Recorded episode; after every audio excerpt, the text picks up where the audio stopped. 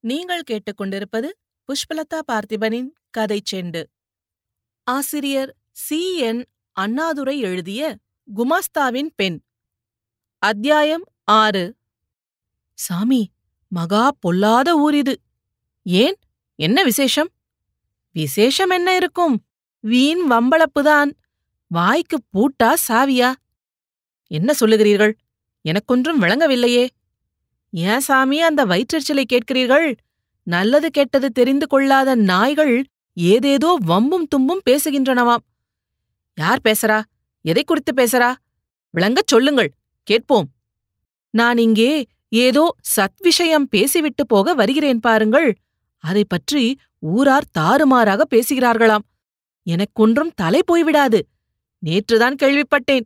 மனசு துடிதுடித்து விட்டது. நம் காந்தா இருக்கே. அதுக்கும் எனக்கும் ஏதோ நடப்பதாக பேசுதாம் நாய்கள். சிவசிவா தங்கள் வாயாலேயா அதை சொல்ல வேண்டும்? மகா பாவம் தோஷம். அத்தகைய பேச்சு சொன்னவா நிச்சயம் அழிந்து போயிடுவா.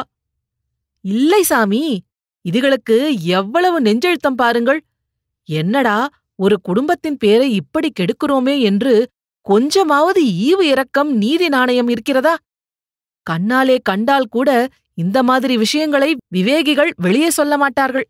இங்கே பார்த்தா ஒன்னும் இல்லை. நான் ஒரு பாவத்தையும் அறிந்தவனல்ல. ஏதோ பொழுதுபோக்கா வருகிறேன் பேசுகிறேன் போகிறேன். இதற்கு இப்படி வம்பளப்பு நடக்கிறது? இந்த ஊரிலே கேட்டது முதல் என் மனசு சரிபடவே இல்லை. வரக்கூடாது என்று நினைச்சே முதல்ல. வராமல் போனா ஓஹோ விஷயம் வெளியே தெரிந்துவிட்டதென்று முதலியார் இப்போது போகவில்லை என்று யோசித்த பிறகு வந்தேன். நான் போய் வருகிறேன் சாமி.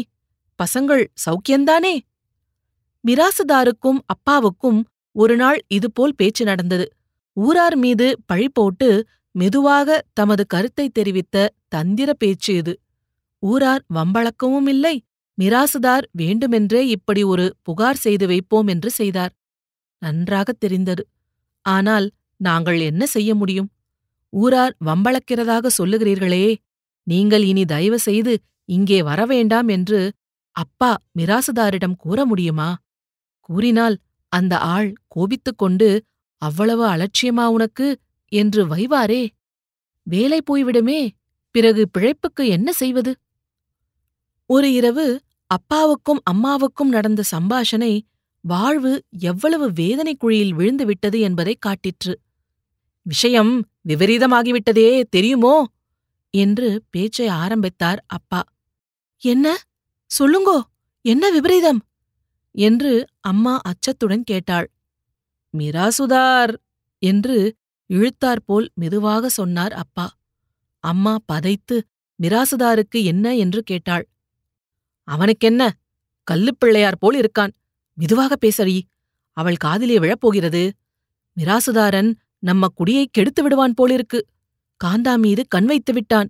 இன்று காலையிலே அவன் தைரியமா என்னிடம் சொல்லுகிறான் ஏன் சாமி நம்ம வீட்டுல இருந்தா எவ்வளவு செல்வமாக வாழும் தெரியுமா? என்று.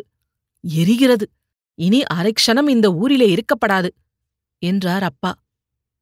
அம்மா ஐயோ தெய்வமே அநியாயக்காரன் அழிந்து போக. அம்பிகே நீதாண்டி அம்மா துணை என்று கூறி அழுதார்கள். அப்பா சமாதானம் கூறினார்கள். வயோதிக பருவத்திலே அவர்கள் பாவம்.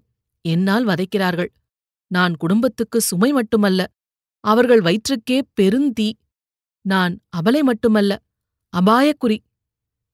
கடன்பட்ட நெஞ்சம் கலங்காதிருக்குமா? என் அப்பா ஓர் பச்சை பிராமணன்.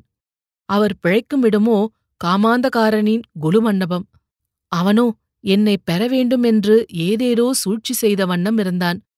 அவனுடைய ஒப்பை தின்று வளரும் நாங்கள் அவனை என்ன செய்ய முடியும்? அவனை விரோதித்துக் கொள்ளவும் முடியாது இணங்குவதோ கூடாது. இந்நிலையில் தவித்தோம். ஆசை கொண்ட அவன் நான் அந்தன குலமென்றோ விதவை என்றோ கருதுவானா? மேலும் காலம் எப்படிப்பட்டது? பிராமணர்களிடம் பயபக்தியுடன் இருந்தது போய் வெறுப்புடன் மக்கள் வாழும் காலம். ஆகவே மிராசுதார் நாளாகவாக தமது எண்ணத்தை ஜாடை மாடையாக காட்டிக்கொண்டே வந்தார். நான் தெரிந்தும் தெரியாதவள் போல் நடந்து கொண்டேன். எங்கள் வீட்டுக்கு மிராசுதார் வேதகிரி முதலியார் வருகிறபோது எனக்கு அடிவயிறு பகீர் என்றாகிவிடும்.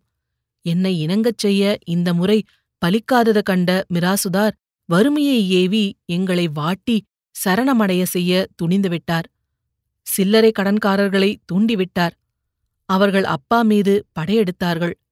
பல்லை காட்டினார். இல்லை போ என்றார். கடன் கொடுத்தவர்கள் கண்டிக்கலாயினர். கோர்ட்டுக்கு அப்பா போக நேரிட்டது. கடன் தொல்லையுடன் அப்பாவுக்கு உடலிலும் தொல்லை ஏற்பட்டுவிட்டது. கிடைக்கிற சம்பளத்திலே ஒரு பகுதி பழைய கடனை தீர்க்க சரியாகிவிடும். சாப்பாட்டுக்கே சனியன் பிடித்துக் கொண்டது. சாந்தா புஷ்பவதியானாள்.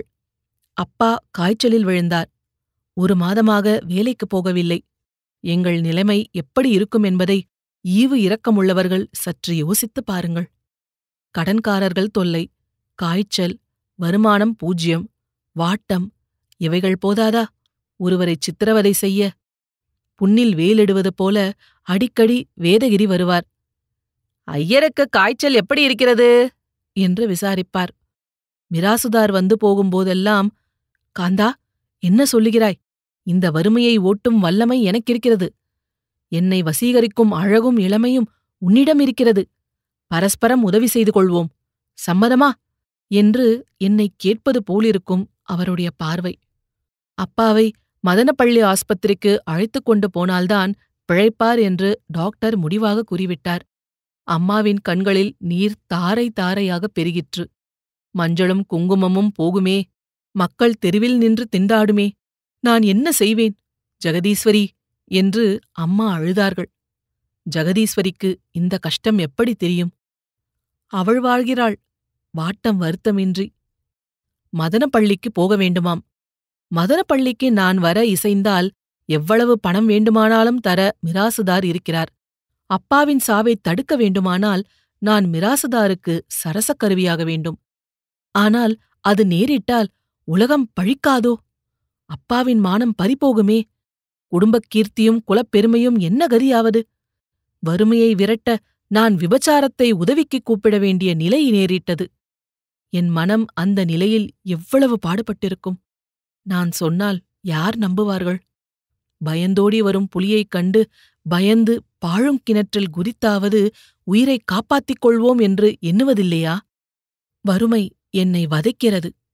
அதை நான் வதைக்க வேண்டுமானால் மிராசுதாரின் வைப்பாட்டியாக இசைய வேண்டும்.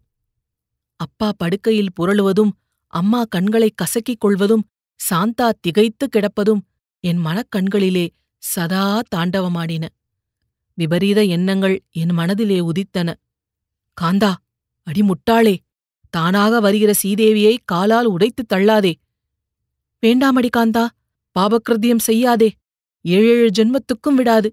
கெட்ட எண்ணம் கொள்ளாதே! கடவுள் தண்டிப்பார்! அவர் யார் உன்னை தண்டிக்க? உன் கஷ்டத்தைப் போக்க இதுவரை அவர் என்ன உதவி செய்தார்? சீச்சி பைத்தியக்காரி! பணம் இல்லை கையிலே படுக்கையிலே அப்பா சாக கிடக்கிறார். அடுப்பிலே காளான் பூத்திருக்கிறது. உலகிலே பணம் படைத்தவர்கள் உல்லாசமாக வாழ்கிறார்கள். நீ வறுமையால் உருக்குலைந்து போகிறாய். உன் அப்பா பிழைக்கவும் குடும்பம் நடக்கவும் நீ வாழவும் மிராசுதாரர் மார்க்கம் காட்டுகிறார். அதை பாரடி பார்த்துப் பிழை. பணத்துக்காக உன் மானத்தை இழக்காதே. மானம் வேறு தொங்குகிறதா உனக்கு? உலகில் உண்ண சரியான உணவின்றி வாழ வழியின்றி இருப்பதனால் மானம் போகவில்லையா? சுத்தத் தரித்திரம். அன்னக்காவடி நித்திய பட்டினி என்று இப்போது உலகம் உன் குடும்பத்தை தூற்றுகிறதல்லவா? கடன்காரன் கேட்கிறானே வெட்கம் மானம் சூடு சொரணை இல்லையா? வயிற்றுக்கு என்ன தின்கிறீர்கள் என்று? மானம் இருக்கிறதா? அந்த நேரத்திலே உன் குடும்பத்தை யாரடி மதிக்கிறார்கள்? பணமில்லை என்றால் பிணந்தானே? ஏழையாக இருக்கலாம் சகித்துக் கொள்ளலாம்.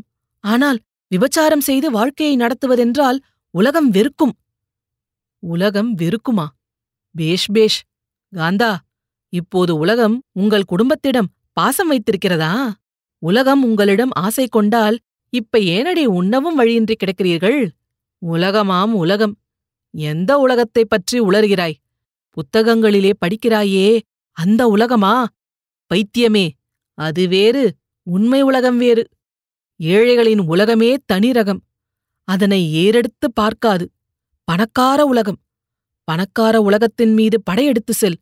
உன் அழகையும் இளமையையும் அம்புகளாகக் கொள். மிராசுதாரர் வில்லாக வளைவார். உன் மனம் போனபடி அம்புகளை பணக்கார உலகில் பறக்க விடு. அப்போது அந்த உலகம் உன் காலடியில் வந்து விழும். செய்து பார். காதை பொத்திக் கொள்ளடி காந்தா. அத்தகைய பேச்சை காதால் கேட்பதும் தோஷம். பணத்தைக் கண்டு மயங்காதே. அது ஒரு பிசாசு. பணமா பிசாசு? அந்த பிசாசுதானடி உலகிலே பூஜிக்கப்படுகிறது? அதன் கடாட்சம் இருப்பவர்களைத்தான் பூர்வ புண்ணியத்தால் நிம்மதியாக செல்வமாக குபேர சம்பத்துடன் வாழ்கிறார்கள் என்று உலகம் துதிக்கிறது. அதன் சக்தி அபாரம். உனக்குத் தெரியாதா? அனுபவம் இல்லையா? இதோ உன் அப்பாவை பார். அவர் சாவதும் பிழைப்பதும் அந்த பிசாசை பொறுத்துத்தானே இருக்கிறது? ஆமாம் ஆனாலும் என் மனதிலே இந்த சொற்போர் நடந்தபடி இருந்தது. சாதாரண காந்தாவுக்கும் சஞ்சலப்படும் காந்தாவுக்கும் இந்த சம்பாஷணை நடந்து வந்தது. அப்பா ஈனக்குரலுடன் இருமும் வேளையிலும் அம்மா விம்மும் வேளையிலும் தங்கை சாந்தா தன் முந்தானையால் கண்களை துடைத்துக் கொள்ளும்போதும் காசு தராவிட்டால் மருந்து கிடையாது என்று டாக்டர் கண்டிப்பாக கூறும்போதும் காந்தா இன்னமும் யோசிக்கிறாய் என்று ஒரு குரல் என் செவியிற் கேட்கும். ஜாக்கிரதை காந்தா உன் கற்பை இழக்காதே என்று மற்றோர் குரல் கூறும். இத்துடன் இந்த அத்தியாயம் நிறைவு பெறுகிறது. அடுத்த அத்தியாயத்தில் மீண்டும் சந்திப்போம். இதுபோல பல சுவாரஸ்யமான கதைகளைக் கேட்க கதை செண்டு சேனல்ல மறக்காம லைக் பண்ணுங்க கமெண்ட் பண்ணுங்க ஷேர் பண்ணுங்க சப்ஸ்கிரைப் பண்ணுங்க. நன்றி.